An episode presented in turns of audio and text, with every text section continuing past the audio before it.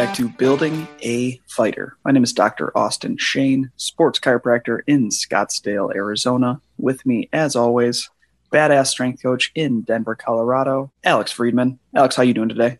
I am doing very well today. It's great. It's a beautiful Sunday morning here in Denver, Colorado. It is the 4th of July. Fireworks are a popping. It is a good day. Gonna go sit in the pool a little bit. But today, we're getting the day started talking about wrestling with biomechanics. We're going to further that episode, um, the most recent episode where we spent literally an hour just talking about technique on wrestling because we kind of nerded out a little bit. We definitely now, geeked out on the wrestling. definitely geeked out a little bit. But it, this podcast isn't just about you guys; it's about us, and that's what we want to talk about. but today we're going to get into the content that y'all come for. So the whole biomechanics breakdown. Uh, we'll talk about the strength conditioning aspects of the shot whether it be single, double, high crotch, any takedown off the feet, as well as the different injuries that could be prevalent um, and different ways to kind of mitigate those injury risks. So, Alex, let's talk about the double leg first. Well, when you think about any shot in wrestling, any type of uh, leg attack, the first thing from a you know biomechanical strength conditioning lens that I see is like single leg stability and strength. Like, mm-hmm. and that should be an inescapable truth for almost every athlete period um, besides like the powerlifting and weightlifting athletes. And even then should be some accessory. Like single leg strength is something that should definitely be developed and a bucket that people put a lot of investment into. Um, the single leg strength both from the fact that it can balance um, imbalances from side to side.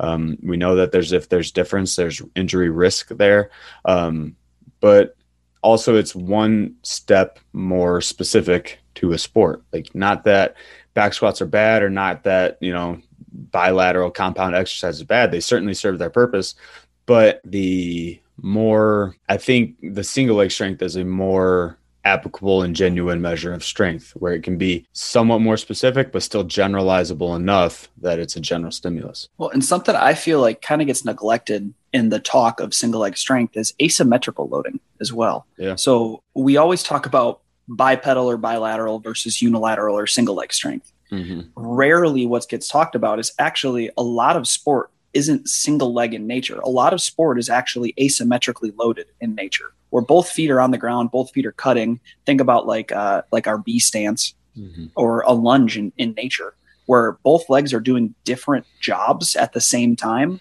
but they're still loaded. So yeah. like I think personally, single leg strength is awesome in cleaning up movement deficiencies, cleaning up movement patterns, isolating and loading through that one leg to increase the strength. But if we want to take it a step further in specificity, like say if if we so choose, if we want to get sport specific, I would almost ra- argue that asymmetrical loading is the most sport specific we can get because that's very in tune or or uh, very close to a wrestling stance or very close to finishing a shot. Yeah, man, I, I'm I'm a huge fan of um, more I don't know, awkward or different positioning for the movements. Like you can still have good positioning, even though it's a less um, typical setup, like a, a, wrestling stance, and you can just perform deadlifts out of wrestling stance, or like uh, you know a B stance is another way, or staggered stance, kickstand, what however you refer to that type of stance. Um, I was a big fan of it, even just like in a, a tripod or a bent over row. Like, why would you not get a wrestling stance? Like, what what is the the default from there? So, um, single leg and like branching off of that like and, and when i say single leg i don't mean and this might just be a little communication thing i don't mean like exclusively one leg on the ground i, I know i was i just wanted i wanted to bring it up just because thought, single yeah. leg is such a strong focus for a lot of people yeah. and i feel like it always gets neglected the asymmetrical loading aspect yeah i love the awkward positioning or the like specific positioning or, or however you want to do that just changing it up like be strong from everywhere like that that's not there's never going to be you know a bad thing right? Right. So the asymmetrical loading too, if we think about it, we can do like offset carries, we can do offset deadlifts, we can do, you know, like just um again like a deadlift you have a 70 pound kettlebell in one hand and a 20 pound in the other hand like mm-hmm. that's still a lot of stabilization that has to go on um i believe they're referred to with barbells as like irish deadlifts or irish bench mm-hmm. press mm-hmm. um huge fan um but that goes more into um, like the the awkward strength bucket or the odd strength or the fluid strength. Um, something that I just posted a blog about a couple weeks ago now. But a, a term he coined. a term I coined. I coined it. Um, but in a wrestling shot, think of all of that coming together. Like there's no like there's very little balance stable, you know, positioning when you're taking a shot. Like you're not you're not going to sit there. All right, let me get my feet set under you. Let me pick you up. Let me, you know, there's a a place there we would have to meet our general preparation with serving a, a certain purpose, and we can see through you know a challenge of logic how it all comes together. But the single leg strength is the the first thing that jumps out to me in a roundabout way. Breaking the action. Can you describe fluid strength? Can we can we put words to it? Sure.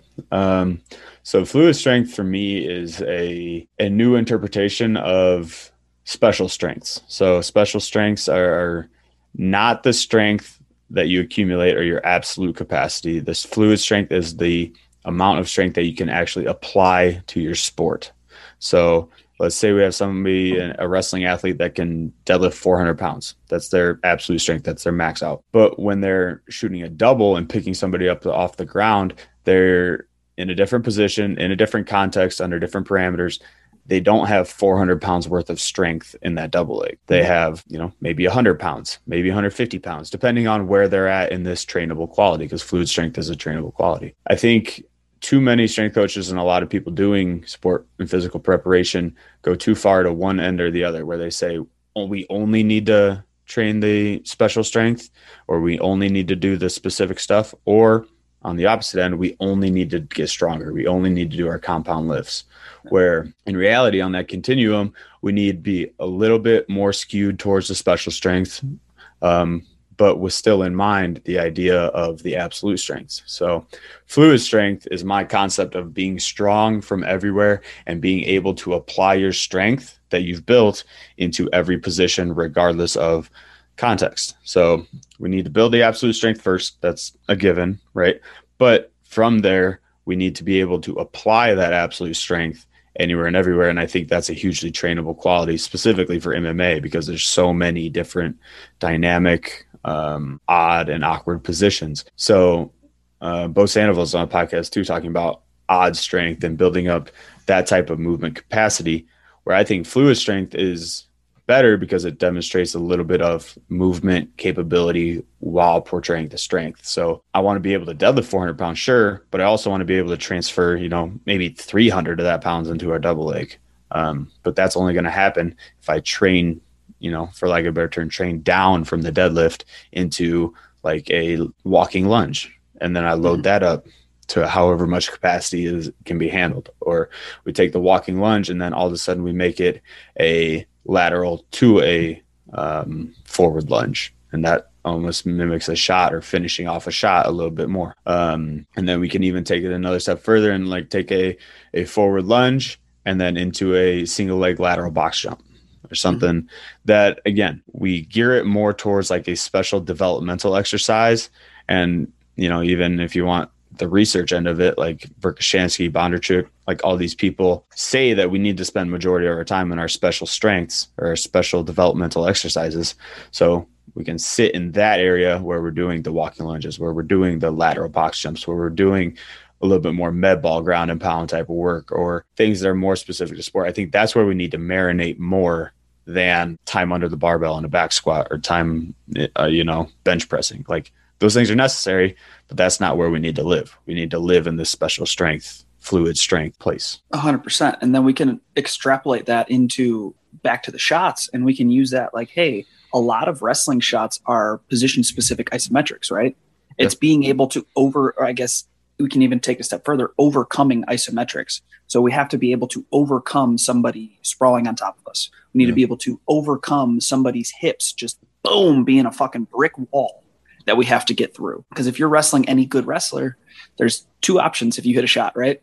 They're either mm. going to sprawl or they're going to scramble. Yes. those are the those are the two options that are occurring. And if you're wrestling somebody if you if you're going up against a muscle hamster, I would almost guarantee that they are going to sprawl on you and those hips are going to be heavy. Think about Chad Mendes if we're thinking MMA specific wrestling. That motherfucker has hips from hell. Shooting on him is going to be really hard. But how do we get through that? How do we how do we train that quality? And it doesn't have to be everything specific, right? We can train that quality like Alex said with absolute strength. we can build up your capacity, we can raise your ceiling and increase your overall strength. But we need that strength to also translate. And that's where we get these isometrics in, where I need to be really strong in this one position. We're going to hold that one position for a prolonged period of time with a set amount of weight or set amount of reps, whatever it may be. Well, and I really like the isometric piece that you, you added in because we know that holding position is such a huge part of wrestling, grappling, jiu-jitsu, all these types of sports. Um, but what I want to highlight too is again, if we look at more specific type of exercises, you're holding an isometric with one part of your body, while the other part of your body is required and asked to do dynamic movement, mm-hmm. right? And that's like that's forever and always been the like the um, leaning in the favorite Zercher squat of any strength coach that sees wrestling. Like, oh, we'll do a Zercher reverse lunge, or we'll do the Zercher position because you have to be strong. And like, I agree with that. I think it's overly popular now, but it is useful in the sense of we need to be dynamically isometric, or we need to be isometrically strong in one part of our body while our other part of our body is dynamically moving and like think of finishing a single leg. You need to have the upper body and core strength to hold the leg while your feet can still move and you know step back into a dump or mm-hmm. um, power through into a bar cigar whatever you got like. So the isometrics holding position the overcoming isometrics like huge fan. I love doing the, those types of movements but i would still label them as general which again are necessary. General exercises are very necessary. But then when we take it to the next level, it's like, how can we isolate one part of the body for strength while we have the other part of the body actively and dynamically moving, which again, it's another challenge and, and fun puzzle to figure out as a strength coach. It's like what we talked about in the last episode with dissociation. That's kind of why we got off on a tangent and talked about wrestling for a whole hour. sure. Uh, but no, I completely agree. It's it's a very general. It's a general skill. Like it's it brings it back to fucking Cal Dietz. I feel like a lot of shit goes back to him, and people He's take it. Smart dude. Yeah, smart dude. fucking smart dude. Great strength coach. But it comes back to there's three there's three phases of a of a movement. Technically four, if you want to get specific, and all the phases are important depending mm-hmm. on the certain circumstance. And just knowing that positional isometrics are extremely important for our grappling. And that's where like like I'm very lucky that my facility is getting a flywheel coming soon. We're getting the Kratos nice. flywheel by Kabuki. Ooh. Comes in in mid July. Dude, yeah. dual axis, fucking Chris Duffin with the beautiful woodwork. Top of the line, dude. Yeah. I love this shit. Um yeah, but it's coming crazy. it's coming in and one of one of their marketing tools is that it creates it, it's very i guess made specifically for the grappling community. That's one of their marketing tools is because it helps you overcome these different, I guess, isometric positions. It helps you overcome these different stick points in that movement. Okay. So one thing that we can progress from the isometric is if you use a flywheel tool or something like that, where it's it's however much force you put into it, you have to then accept backwards. That's also a very grappling specific movement, right? If I hit a fucking hard ass double leg, those hips, the only way they're going to stop me are to come back at the same rate. Yeah. I need to be able to accept that load. I need to be able to accept and not just accept it, but overcome it and then switch on a dime. Think about if I hit a double leg, they stop my hips and boom, I need to hit that swisher step or that cut in order to mm-hmm. get to the side and then hit a, a nice little like peekaboo if you will, where I'm cutting out to the left side, I'm getting on top, and then I can go into my guts, whatever it may be. And that all comes from being able to not just produce the force, but also accept the force and know what to do with it. Yeah. And that comes in not just strength, but also speed. And I, I want to highlight one thing too, talking about specific to our grappling population. Um, and the, the, the people are going to label me a hater right now, but our grappling population is so bad at holding fundamental basic positions. 100%. Like you get like it's almost like a blessing or like a curse in disguise. Like in a wrestling sense or in a grappling sense you get so good at holding technical specific positions that you mm-hmm. get really bad at base level fundamental health and wellness positions like holding a split squat. Like you think about a split squat. You like a wrestler should be good at holding a split squat. Not the case you know? Or um, holding a TRX row or uh, you know just holding fundamental position like again that's why i'm a big fan of the isometric positioning because we need to get better at those you know level one blocks of position before we get to the the more advanced technical stuff. But I, I'm a huge fan of what you're saying with the overcoming and the uh, training multiple phases because forever and always the emphasis is on the concentric phase of movement, and it should mm-hmm. be. But the flywheel and, and tools like that give us a method to um, attack in a more dynamic sense the eccentric and amortization phase of the movement, right? Well, and so something I nerd out on a lot and, and I love explaining to my athletes is you can only produce as much force as you can accept. That is rule number one of the brain, right? Is I am never yep. going to hurt myself. That is the brain's number one job is to stay out of harm. Right. So think about like the movement of a broad jump. You can't broad jump further than you can stop the broad jump you probably and most athletes can probably jump further than they think they can but their brain won't allow the, that neural recruitment. They won't allow, allow the muscle recruitment the power to get there because it doesn't know that it can safely stop. Yep. so how do we build this? How do we build these different things? Well guess what? The eccentric phase. Yes. Yeah. bring yes. it all the way to the third phase right? Sure. Because however much force that you generate you also have to accept on the way down. You have to accept it strong stable and in good biomechanics right so training, that's why those box step offs work. That's why different programming techniques of the landing phase works. That's why, that's why it's a thing. Box step offs work for a week and a half, and then you need to change the stimulus because that's too rudimentary. I know, but you know what I mean. Just like to th- throw shade quick. It's good. That's why that's why landing phases work. That's why landing exercises work. That's why what I'm bringing it back to the flywheel. That's why the flywheel. That's why the concept works is because your brain needs to be able to accept the load that you generate. That's the only way that you can produce more force, produce more power. Yeah. So something I nerd out on and I love to highlight because people forget that it's not just about how much force you can generate. It's how much force that you can stop safely. That's your actual cutoff. That's your ceiling. Well, and that's that's again a point that I, I, try and explain with the box jump to all of my athletes forever and always. Like we we don't do a box jump to like jump high as you can onto the box. We do a box jump because it catches you on the way down. It gives you a lot less stimulus and stress to land, which is mm-hmm again, this is, this is another thing that blew my mind when I started analyzing kind of movement in sport. Like, when does everybody get injured? It's on the landing of something. Mm-hmm. It's on the yeah. the contact with the ground. It's on the cut where they're interacting with the ground. So the box jump just saves you from that hard impact that the potentially could be from just a straight vertical jump, which mm-hmm. again has a lot to do with force absorption on that end. But getting back to takedowns and uh, I guess kind of fundamental strength training qualities of of the takedowns. Um, did you have anywhere next that you wanted to go, Austin? I think we could highlight the pull. Sure. Um, Which is always overlooked. Yeah, I feel like I mean, not that you want to be shooting with your arms a whole bunch, but we need we need some sort of pull. Like that's mm-hmm. that's part of the movement, right? So integrating, it's actually a, a good highlighting point is integrating triple extension with a pulling movement. Think about like a I call it like a Keiser rip and row and or, being able to or I'm gonna lose you here, or a clean. Or a clean. I dude, all right, here's the deal. I I don't hate cleans. I just think so many fighters do them as reverse curls that there's better things to do unless I know I'm going to have this fighter for a prolonged period of time. You know, I I agree with you that there's more accessible and probably better alternatives. I will agree yeah. with you there. Yeah. It's just, it is such a highly technical skill and a skill in nature. And yeah. we've talked about this. No, I just say, yeah, we did a whole episode. We don't need to get into weeds. It, it's, I just, if I don't have them for more, if I have them for two months, if I don't know they're sticking around, it doesn't make sense to waste a month on teaching them how to clean. right. You're right. Especially in camp. Mm-hmm. But like something I've been doing a whole bunch is like a Keiser rip and row. It's something mm-hmm. that I picked up from who did I see it first from? Uh, Corey Beasley, I think, uh, Fight Camp Conditioning. I saw him doing it where they drop down, they're in the bottom end of a squat, they're actually loading up into a little bit of thoracic rotation as well. They're going full triple extension and rowing backwards on their Versa pulley. You can do it on a Keiser, you can do it on a pulley, a regular pulley system. Do it with sleds.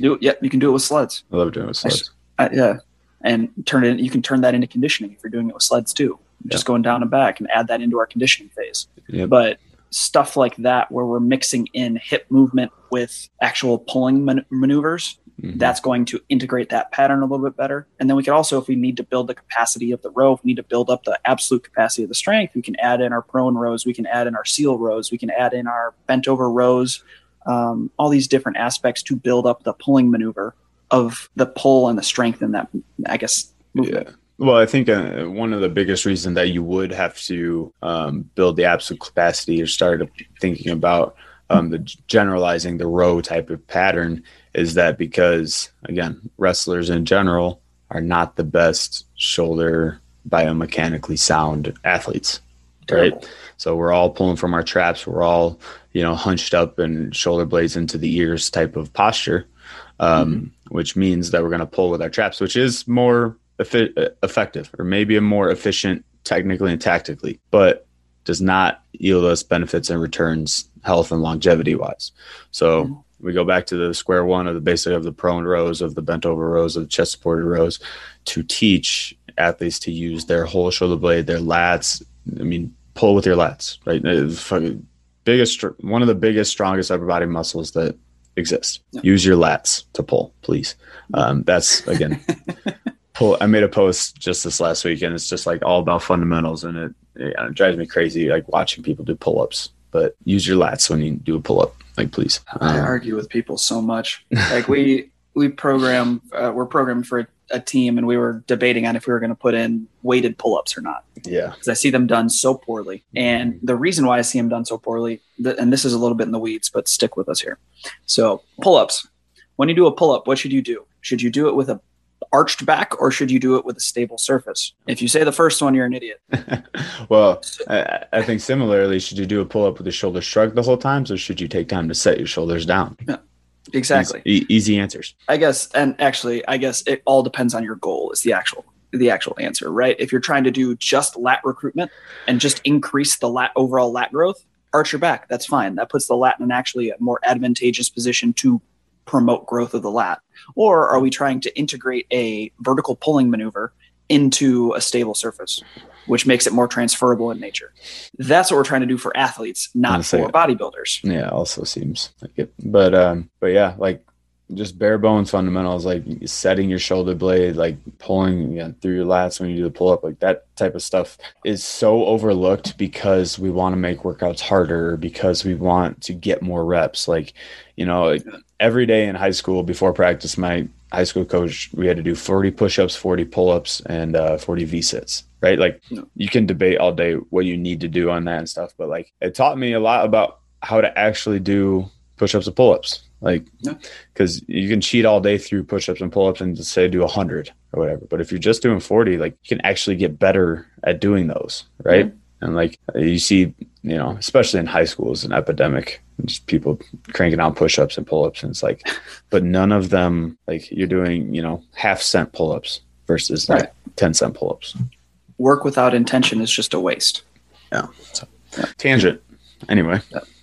Um, uh, let's see. So that's two main main concepts for shots, right? We need the pulling maneuver integrated with our hip extension. I got one more, um, and okay. and then we can go wherever you want to go. Hold Sorry. on, hold on. Let me let me finish this. Hmm. Asymmetrical loading slash single leg loading, and then pulling mixed with hip maneuvers. Now go. Change of direction. Something change of direction does not get thought about on a from a strength conditioning lens into a wrestling shot. That is how you finish takedowns you cut the angle, right? You cut the angle. You you make a technical move to swisher your knees, to um, step back on a dump, to drive through. Like yes, there is a a one specific market for a drive double where you blast people, you know, off the mat, but that's only one point when you get a push out, right? Mm-hmm. Versus if I cut an angle and actually get a takedown, so we're two points, right? So mm-hmm. it's uh it's worth mentioning that changing direction and um, identifying that is a huge skill to have for takedowns. Um, and training that in the weight room doesn't have to look like our field based sports change of direction. It can still be some lateral movement and ankle stability. It can still be like some uh, multi directional plyometrics. It can be um, rotational type of exercises where we're doing like a rotational deadlift or med ball work in a rotational transverse plane. Um, but I think that that is a, a worth noting capability that if we teach our athletes how in close space to accept and put out force again in different planes of motion, then it's going to make our takedowns more effective. So how are we doing that? Some and, examples. it's just as I just said, like multi-directional plyometrics, like they're probably my my biggest go-to. Um, okay. Rotational, like we talked about, flywheel pulls, like or uh, Cybex machine where you're rotating on your um, row. Um, I get into the frontal plane, lateral lunges, like just simple things like that. And then where would you, if I'm just trying to make it more directly applicable, like plug and play, where would you throw these into your programming? If you're doing that, would you throw that in as a, like, I do a lot of these as like a warm up. Like mm-hmm. I'll add in multi like multi directional plyometrics as a almost like a low grade warm up, if you yeah. will. Yeah, I, I, do a lot of ankling in that sense, or a lot of ankle mm-hmm. jumps um, yep. in the warm up type area. But it's for me governed by where you're at in the progression of it and um, what general stimulus we're trying to get out of the workout. So if that's something we've progressed to be a focal point in the workout, maybe we're loading a lateral lunge super heavy, or maybe we're doing you know, skater jumps for distance, or mm-hmm. maybe we're doing single leg broad jumps or rotational broad jumps. Um, some of those things can like take the like prime spot after the warm up, our first exercise, our first power development drill. Like that's that's a lot of times if those are um, we're in like a power phase, so that's what I'm training for. Versus um, if we're just starting on that progression and they they can blend their way into some more accessory work. Um, so teach a lateral lunge, teach um, like do a skater jump with a stick and make them hold and uh, stabilize the ankle sta- uh, ankle position. Um, and so depends what context you're going after, but um, let's say generally towards the front end of the workout. Nice. So I'm going to talk about healthcare. Yeah, no, that's why I wanted to try and sneak that in. um, talking about healthcare. So realistically, with wrestling shots in general, there's we have to think about two parties. We got to think about the person getting shot on and the person shooting. We'll talk about first the person shooting. So different different things that can arise as far as shooting. Um, one is going to be we'll talk about the shoulders first. So say you get sprawled upon, you take that shot, boom, you get stretched out, and your arms are into essentially maximal shoulder flexion. So overhead. A, overhead, yes, and you're stuck in that sprawl. Your arms are outstretched a lot of the times this can actually lead if depending on how hard the sprawl is um, how i guess how dynamic in nature the movement was this can lead to surprisingly enough stingers mm-hmm. so a lot of the times when you do this over time i get athletes tell me hey my shoulder feels like it's burning well guess what that's not a good thing. Anytime you feel a burning sensation in that area, whether it be the shoulder, down the arm, or into the neck, you know that that's probably neurologic in nature. So we go from there and we can extrapolate. How do we try to fix this? Is it from the neck or is it from a distal nerve? Right? Is it is it central in nature? Is it potentially disc? Because the other thing that occurs with getting sprawled on is shear force on the neck. So direct impact through the cervical spine, that lower cervical spine, and if there's pressure in the area that can irritate that central stimulus or that central area, causing pressure on the nerve, boom, fire sensation. Or is it actually from an outstretched arm, boom, and that dynamic movement? You guys can't see me, but I did the movement. and uh, and that stinger in nature, if it truly is a stinger versus central, it causes that fire in the neck and down the. That's the first step of trying to distinguish what's going on. From there, then we can go about, hey, is it if it's spine, we go across our our nerve or our central like disc um, treatments, McKenzie, repetitive end range loading, all X, Y, and Z, um, and then strengthening the cervical spine, or do we go about the shoulder? And we go through our neurodynamic pathways and trying to figure out, hey, what part of the nervous system is outstretched, what part of the nervous system was in turn injured and or inflamed, and trying to figure out where if it's hypoxia that could be causing irritation, or is it a tension injury? Is it a sliding injury? All these different pathways.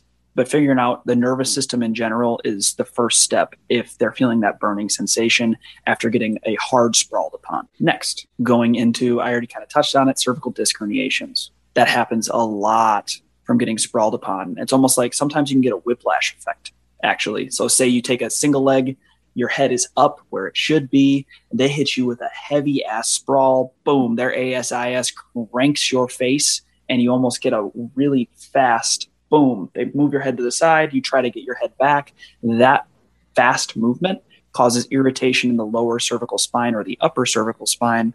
And that can lead to, if it's in the lower cervical spine, those disc injury or that disc pathomechanics. From there, we go about the same way. We're trying to figure out what range of motion is best for them strengthening it up isometrically as well as end range loading. So chin retractions. Think about Ion Cutelaba versus uh, Khalil Rountree at that weigh-in, where Cutelaba yells in his face and he just goes and slides it back like he's got terrible breath. Uh, that's what we're probably our first line of defense if that occurs, right? We're trying to get that chin retraction and trying to decenter, or I guess, uh, yeah, desensitize that area. Those two are very, I guess, um, they're very similar in nature. A lot of the the treatment that we're going to go about is very similar on that. But now we're going to move down to the hip. A lot of times, if we're getting sprawled, we can also get. Yep, what up? Before we move on to hip, I'm thinking just in a in a neck sense. How much credence would you give to isometrically training neck strength as far as treatment for that, or as far as maybe not treatment, but maybe like down the line progression, preventative stuff? I do a good amount. Um, I I really personally like the iron neck um, mm-hmm. because it, is a you can multi-directionally load the neck isometrically. That's what I like about that iron neck. Um, but I I wouldn't do it typically in the acute phase. My my first personally when I think about treating a neck injury, whether in neurologically in nature, so disc or neurodynamics, my first goal is to give them positions of relief. So find a position that's going to help them the best they possibly can, take away as much pain as possible, mm-hmm. and then find a movement that they can repetitively do that decreases the pain. So chin retractions, neck rotations, um, potentially it could be a neurodynamic stretching, tightening, sliding, whatever it may be of of the median ulnar or radial nerve, um, but trying to figure out a, a movement that decreases their pain. Once we can drop that pain down, and they're doing that for at least one to two one to two visits, but we can drop that. That's when we I personally start isometrically loading the neck in different positions, whether it be like loading them on a yoga ball on the wall and we can have them leaning into it and holding that position I can hold their head up. They're leaning back to me. I'm holding them from the base of their occiput. They're staying in a chin retraction the entire time. Yeah. Um, um, or whatever it may be. I just, a lot of people try to do these. A lot of people want to use a neck harness yeah. uh, and try to do like, like I always hear like the yeses and nos and all these different things. And I feel as though the people that are doing that don't really understand the the mechanics of the disc because yeah. that is just putting a shear force on top of shear force. That and and I think of too like we were talking about muscle actions earlier. Like it's a lot more important for your neck to be able to isometrically contract and hold position or stabilize versus concentrally create movement. Hundred right? percent. And so and yeah, well, it's just I completely agree, and that's why I feel like like I talked about earlier, the isometric loading is yeah. so overlooked exactly what you're bringing up. I, I personally think isometrically loading the spine, the cervical spine, but the spine in general, but isometrically loading the cervical spine is so overlooked and not just healthcare, but also training, using that as a, as a mechanism to strengthen the neck.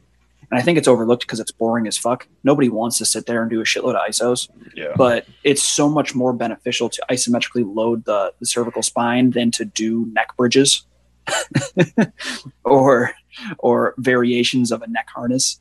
It's it just makes a lot more sense for what's the job of the neck. The job of the neck is to try to support the brain and stabilize the top part of the spine. That that's the job of the neck. So why don't we just load it in a way that is most beneficial for that, which is isometrically loaded? Right. And I think neck bridges are funny because you are isometrically loading your neck, but you're just doing it in the worst position possible. Right? Yeah, you're isometrically loading into compression.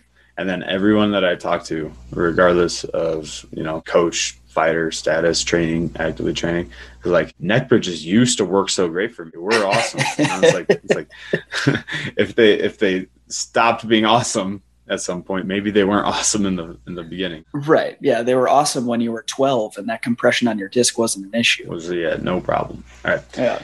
Move on to the hip. Sorry, I derailed you. You're good, dude. I love talking about this. I like when you ask questions. Because otherwise, I just ramble about healthcare because I can talk about this shit literally no, for days. Nobody likes that. Nobody, not even me. I know I bore myself when I talk about fine-tuned healthcare stuff. So essentially, uh, you shouldn't really talk on the podcast at all. Shut up. I don't have the charisma to carry this podcast.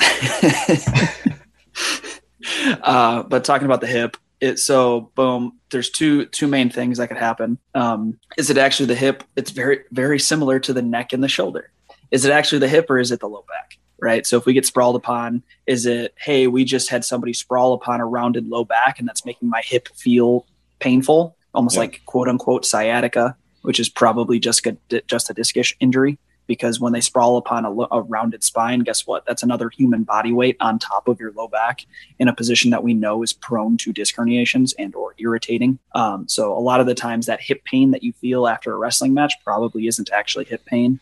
unless there's unless somebody was cranking on your hip and like a bow and arrow. Most of the time it's probably going to be your low back that's referring down to your hip. Um, or it could be a hip. It could be like like i said somebody bow and arrowing you. Think about freestyle wrestling. They're moving all the way through. They're trying to hit that repetitively. You're stuck into hip extension and a lot of wrestlers don't have hip extension in the first place. So that's something that i like to i like to work on a lot with wrestlers and with fighters in general that's why I do a lot of CARs. That's why I do a lot of. Uh, that's where FRC shines. I think is promoting hip internal rotation and hip extension. Yeah, I like. Um, if we think we were talking about single leg earlier, if we think about like a rear foot elevated position, just mm-hmm. planting the knee on the ground, using that as a as a stretch. Yeah, for sure. Um, but yeah, I think hip extension in general because you're so often stuck in a hip flexion position. For sure. So. And and getting that hip extension and, and really teasing out is it the spine or because as as we know as healthcare providers we if it's the Karel Lewit quote that I say all the time like he who only treats the site of pain is lost mm-hmm. right? That's that's not what we're looking at. We want to if if we're looking at a hip we always have to look at the spine look at the knee. If we're looking at the knee we always got to look at the hip look at the ankle look at the spine. If we're looking at the ankle we got to look all the way up the chain.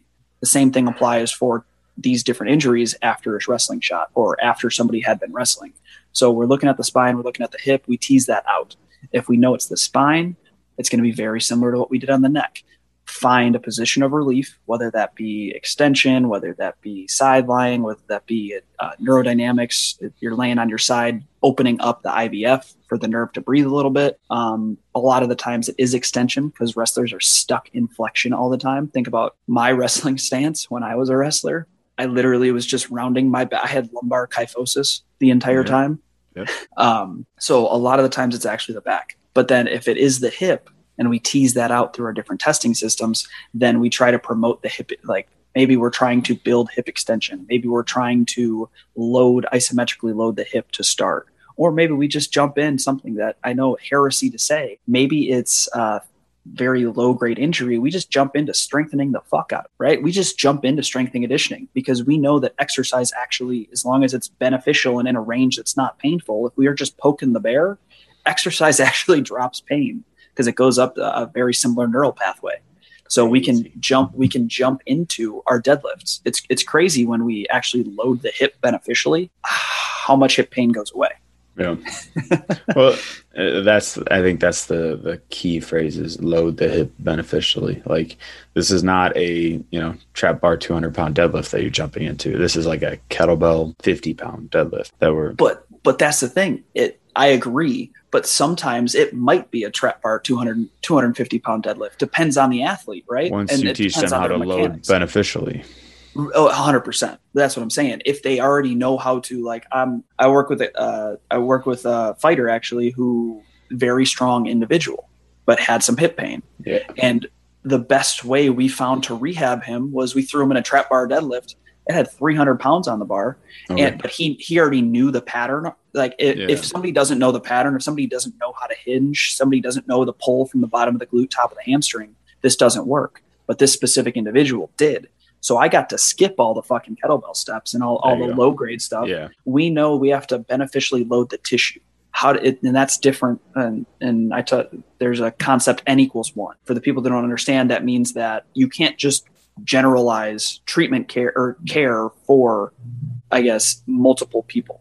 Every single person, because of the human condition, is going to be treated and needs to be treated different. Even though there's these, I guess, similarities in treatment, mm-hmm. a lot of the same treatments work for different people sometimes you need to do different things. And for this individual, we got to skip all those steps because that was actually underloading the tissue. That wasn't yeah. actually providing any stimulus because the right. SAID principle still applies to healthcare. yeah. No, I get you now. I get you now when you're talking about like actually creating a stimulus versus, yeah, I get you. You're good. And that's, that's right. actually a future podcast we should probably have is the SAID principle, like I said, still applies to healthcare It's yeah. it's no matter what. If you don't understand the SAID principle, specific adaptation to impose demands, you you don't really understand how to rehab a muscle because rehab is just the SAID principle to a lower degree, depending or a higher degree, depending on the athlete, because you still need a, a provocative stimulus to promote growth and adaptation. Well, yeah, it's just like like you're just saying with your deadlift, match the the stimulus to the individual in front of you. Like if you have this athlete who can deadlift 500 pounds or whatever, but they're coming with hip pain, um, not from the deadlifting, but um, regardless, and then do what I say, you put them on 50 pound kettlebell deadlift. Like that might be beneficial if they don't know how to deadlift, but right. if you're trying to actually, like you said, load and stimulate the tissue, need more than 50 pounds. Oh, dude. One of my favorite stories, anecdote real quick. One of my favorite stories is I was shadowing Phil uh, at Phil Snell's clinic up in Portland, who he's like, he's the low back guy. He, yeah. he's fix your own back as his course. He's got one of the best continuing education courses out there. If you're a healthcare person, haven't taken it, take that shit. It changes the game. But I was, I was shadowing one of his doctors um, and he literally, there was this like 82 year old woman walks in, fucking hot disc they figured out the disc. This is her second visit. She comes back in. On that visit, they had a 35 minute appointment. In 35 minutes, she went from a four out of 10 to a zero out of 10. And the primary treatment was a kettlebell deadlift, a, a uh, no, 115 pound kettlebell deadlift. 80 year old, 80 year old woman. Yeah. And that was just the, that was the right stimulus for the right person. She learned how to hinge on the first visit. They applied the hinge and then they applied the SAID principle. That SAID principle then dropped her pain and by grooving that pattern and loading the right tissues. This is why like banded glute bridges work. This is why all these different warm up, the potentiation exercise. This these are why these mm-hmm. things these different things work, and it can just be applied to healthcare. And I feel like so many healthcare individuals stray away from. They want to stay in corrective exercise purgatory. Well, that's exactly what I say. Say that's why they don't work too as yeah. if you're trying to mislabel them or like uh, you miss the stimulus by doing the same low grade corrective over and over and over and over and over and over again you never mm-hmm. progress mm-hmm. it or you never you know actually find the beneficial stimulus like you know i can say i want to get make an athlete stronger and like the strength will shore up their joints or the strength will alleviate some of the pain but then then we keep keep you know stopping. Oh, we, he can't deadlift more than 200 pounds. Yeah, it doesn't make sense. Yeah. Right? right? So that, and that's just something that needs to grow as we go. Mm-hmm. Of people need to realize that programming and and strength conditioning and all these different things is just another lens of rehab. Mm-hmm. It's another yep. way to load a person and to make that make everything we do as beneficial as possible. Yeah. But off my soapbox. Sorry. Sure. That's something that always bugs me. Sure. You're talking about hips. I know. Yeah. Um, moving to the, uh, I mean, hips in general, there's a couple different things, right? Low back pathology, we already talked about, hip into extension. And then we also get wrestlers get, are, I guess, labored with hip labrum issues. See what I did there? Labored and labrum. I know. You're not uh, clever. but labor labral issues are very common with wrestlers. Um, and the pathomechanics of that are, hey, we have this think about a ball a ball and socket joint. The socket is cartilaginous tissue. The socket is the labrum right? So it's not the bone isn't actually the socket. The socket is this labral tissue of sorts that can get ripped torn. And the unfortunate thing about hip labrums are that they're not very highly vascularized. So what that means is it's it takes a very long time to heal because there's not a lot of blood flow to then heal the tissue. As the only way to heal tissue is get nutrients and, and oxygen to the area. If we can't get nutrients and oxygen, because the only way to get that is through the blood or I guess direct injection, but for the most part through the blood, unless you have a shitload of money, um, you you can't get that. Oh, and over time it has to heal, or we get that surgical maneuver and try to close it up in general. So a lot of the times, if we have a wrestler with a hip labral issue, for the most part, unless it's a minor tear, there's going it's going to be an arthroscopic surgery of, of sorts, unless yeah. it's a full labral repair, in which case it'll be a very large surgery. Yeah. And now, what? Just quick question on that. Like, I, and I've heard I am not so well versed in the research that, that there's a lot of hip labrums that are torn but asymptomatic. Is that a hundred percent? Yeah, hip yeah. and shoulder labrums. Yeah. Um, so there are a lot, and that's where pain doesn't always uh, correlate with, I guess, injury. That injury is yeah. not the right word. With with damage, that's yeah. where the whole pain science community gets in there, where pain does, or I guess pain doesn't always equal damage, yeah. and sometimes damage doesn't always equal pain. and that's where those neural pathways don't always correlate. Um, Is but, that a problem? Uh, what do you mean? If I have a torn hip labrum but it's asymptomatic? No. Yeah. The, no, yeah, I, that, that was my general understanding, but yeah, no, I mean it's uh, it's easy to equate to the shoulder because there's a lot more research done because baseball is so prevalent. So I'll, yeah. I'll stick with that. But like in order to, I think I think the number is like I think like 90 over 90 miles an hour. In order to throw over 90 miles an hour, you have to have a small tear in your labrum unless you have a very specific genetic structure and genetic makeup. Yeah. So for for the average individual, for the average pitcher, you have to be you have to have a small tear in your shoulder labrum to throw over 90 miles an hour because of the whipping mechanism uh, that that gets you to that range of motion and gets you to that velocity. Yeah. And the same thing can be said about kickers. Actually, if you want to extrapolate this away from grappling and into striking, I would I would probably postulate that Wonderboy Thompson may have a small tear in his labrum. I don't know. I have no idea. But if we take the same thing where the, the whipping net mechanism yeah. is what generates force, I would say that our heavy kickers are guys that can generate so much velocity with their feet. They probably have some small tear in their labrum in some way, shape, or form. Think about MVP, our karate style fighters or our yeah. Muay Thai fighters. Is that painful? Yes or no? If it's painful, that's an issue. If it's not painful, then who the fuck cares? It's helping. It's actually helping them, not hurting them. Right. So why? And that's where like people always. Uh, I this will be a very short. This is where people always want images. Images are great, but images can also pop up shit that mean nothing. It's gray hair of an area like like osteo or osteoarthritis of the spine, degenerative disc disease. All these different terms really don't mean shit. yeah, right. Yeah. like it's just gray hair of the spine is all it is. It could just be gray hair of the hip if you're a per- repetitive kicker. It could turn yeah. into an issue. It could not. But if it, if it's not an issue, why are we making it an issue? And that's where getting an image all the time may not be the right thing. Right. No, I get that. But yeah. So, anyways, healthcare. Realistically, a lot of the times with shooting shooting injuries, it can be disc. The, the too long didn't read the TLDR is mm-hmm. a lot of times it could be disc whether it be the cervical spine or the lumbar spine. Check that first. That's always going to be the thing that you want to check um, on the forefront because if you just treat the shoulder and don't check check the neck, well, guess what? You could be leaving stuff on the table and you might not be getting anywhere. So check it first. It's pretty quick. Mm-hmm. Then, if it's not that, we can extrapolate down to hey, is it a nerve or is it the actual tissue in the area? And those are easy tests to run um, if, if you're a healthcare provider. But trying to distinguish between neural and or uh, muscular or anatomical in nature, um, I guess skeletal is the right word, mm-hmm. skeletal in nature versus neural. Um, and then from there, it's very easy rehab protocols to isometric loading, loading. Maybe you have to get strength conditioning in there, but trying to turn isolated movements and then turn them into compound movements as best you can and benefiting the athlete. How much on the shot, and I know this is um, getting a little bit long, but um, how much on the shot do you see instances of like ankle uh, injuries, rolling instability? I personally haven't seen it a whole bunch. Um, yeah. I know it, it is a thing, um, but I think it's grossly over, not over reported, but grossly overthought that ankles get hurt in, in shots. Yeah. I typically don't see that as much as I see the hip or hip, spine, shoulder, or neck. But obviously, it does happen.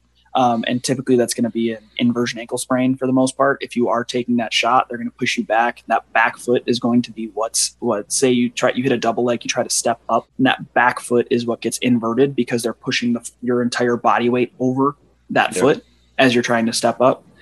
Um, and for the most part, that's just standard inversion ankle sprain rehab. Um, trying to mobilize the joint, get nutrients to the joint, so move it in an open chain as best you can um, and then working towards all the way from open chain loading to different foot loading techniques and closed chain, and then all the way into plyometrics. Yeah. And then that's again, I guess kind of that that's why I'm aware of it is because I do a lot of ankle specific work for all of my athletes, but grapplers as well, because the ankle has to be so dynamically strong and repetitively um, integrable in super awkward positions that you're grappling in or that you're striking in specifically. So um, I do a lot of uh, isometrical holds. I do even some calf raises as a general stimulus, and then a lot of ankling jumps just to build capacity. So yeah, and the only reason I just don't, I think it's it's over thought of is purely because wrestling shoes are so good nowadays. The, yeah. the high top shoes, as long as you're tying your wrestling shoe well and keeping a, a, a tight shoe, it's almost like a built-in brace. Yeah. Where a lot of ankle a lot of ankle injuries I would argue that a lot of ankle injuries don't occur because of the wrestling shoe and because of the way the shoe is made. And and yeah. all these different manufacturers have done a great job of adding ankle support into it. Yeah. And it's interesting too, just think of like cross sport um, things like like cleats in football or whatever, like and in I don't know, um, some other sports like the harder the cleat is, I get it, the more force you can create on the mm-hmm. ground and the like and the the higher the performance will be. But also the harder that the the shoe or the cleat is, the more forces you're creating, the more exposure to injury that you have. Wrestling shoes are, are soft. Wrestling shoes, like you mm-hmm. said, are a built-in brace that that move with your foot. So um, sorry, I just thought that was a worthy inclusion when talking about. No, wrestling. for sure. It, well, like like I said, a lot of people think about the ankle and in mm-hmm. reality, while while it does get injured, I would say it's it's not one of the forefront injuries from my at least my experience and what, what mm-hmm. I see in the research. Most of the time, it's going to be that spine or those close ball and socket joints. Right. But yeah, that is. I'm sorry, I won't make you guys listen to me talk about healthcare anymore. Hope, hopefully, it's useful for the doctors out there. I think it's useful in general. I think a lot of people, one, are struggling with that themselves and say like, I always have hip back pain from my shot. Like they'll, and they'll, yeah. They'll hear this and they have a little better understanding of why or how that works, and then go to somebody to hopefully have it addressed, and don't try and just address it from what you've heard here today. Um, but yeah, I think I think it's still beneficial for a lot of people to hear. I think people love to hear it, and I know you love to talk, so it's a win-win. I do love I, lo- I do love to talk. It's not, it's not a win-win-win though because I'm I'm kind of the layperson just watching. That's fine. I'm okay with I'm okay with me winning. I know. Awesome. I know. Uh, so this is building a fighter. Please like, share, subscribe, do all the cool stuff that allow us to expand our reach and become friends with your friends. Because we want to be that voice that talks in the living room and tells people about cool MMA stuff. It's a little creepy, but it's all right. So cool. It's okay. It's okay. Alexa, I'm okay being building a fighter. Yeah, that would be dope. Yeah, do that. What Alex just said, do that, and video it. Um, but if you have any questions, please contact us. If you want to talk more, obviously I can talk for days about healthcare based around a spine or about around a shot. So if you need more info, I got you. Um, but if you got to ask anything about these podcasts, all of our information is going to be in the show notes. Um, we also have our website up. As we've said in previous podcasts, we have, funny enough, a low back and grappling course, uh, as well as different programming options, whether it be individualized, uh, preset, and or team in nature. So check out the website if you're looking for any sort of strength conditioning program. And as always, building a fighter, Dr. Austin Ching, Alex Friedman, and we are out.